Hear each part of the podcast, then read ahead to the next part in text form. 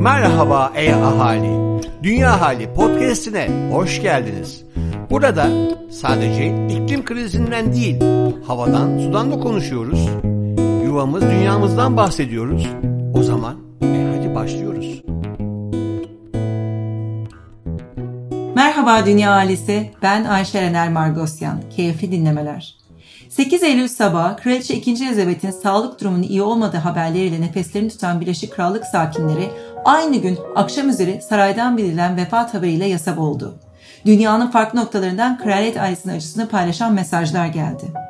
Tahta en uzun süre kalan 2. Elizabeth'in 70 senelik hizmeti süresince plastikten taşımaya, teknolojiden politikaya birçok alanda oldukça hızlı değişimler yaşandı. 1950'lerde yaşayan birçok insan için iklim değişikliği çok da önemli bir kavram değilken bugün bizler için iklim krizi en acil konu başlığı. Kraliçe Aralık 1952'de tahta geçtiğinde İngiltere'de iklim krizinin sinyallerini vermeye başlamıştı. Peki hükümdarlığı süresince kraliçe ne kadar çevre dostuydu? Kraliyet ailesinde en az hava taşımacılığı kullanımıyla karbon ayak izi en düşük olan kraliçeydi. İlk plastiğin icadı kraliçenin doğumundan yaklaşık 20 yıl kadar önce olsa da plastiğin yoğun kullanımı 2. Elizabeth'in tahta geçmesinden sonra başlamıştı. Büyük bir David Attenborough hayranı olan kraliçe Blue Planet 2 belgeselinden sonra tüm konutlarında plastik pipet ve şişe kullanımını yasaklamıştı. Royal Collection'ın kafeteryasında ise yiyecekler ve içecekler biyobozulur ya da kompost yapılabilir paketlerde servis ediliyor. Kraliçe en etkili eylemlerini hükümdarlığının son yıllarında yaptı. COP26 öncesinde Ekim 2021 Welsh parlamentosu açılışı esnasında şu sözlere yer verdi. Bu aralar hep COP hakkında konuşuluyor.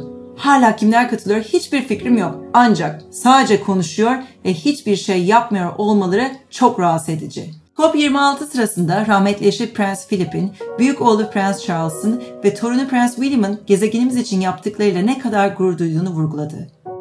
Şimdi ise Kraliçe 2. Elizabeth'in yokluğunda yeni dolduracakların daha da çevre dostu hareket etmesinin zamanı. Kral 3. Charles'ın yönetiminin daha ancak ilk günleri olsa da iklim ve çevre dostu bakış açısı net ve bilindik. Oldukça tutkulu bir bahçıvan olan yeni kral 2015 COP21 sırasında ormanlarımızı korumamız gerektiğinin ve bir plan B'nin olmadığını altını çizmişti. 2020'de Davos'ta Dünya Ekonomik Forumu'nda Greta ile tanışmış, konuşmasına çevre konularına daha duyarlı olmaya davet eden cümlelerle başlamıştı. Kral 3. Charles'ın konuyla ilgili konuşmalarına örnek olarak 2004'te katıldığı Terra Madre'de yaptığı Tarım İnsanlığın Üretici Faaliyetlerinin en önemlisi başlıklı konuşmasının Sinek 8 yayın evinden çıkan Tohum ve Gıdanın Geleceği için Manifestolar isimli kitabından okuyabilirsiniz.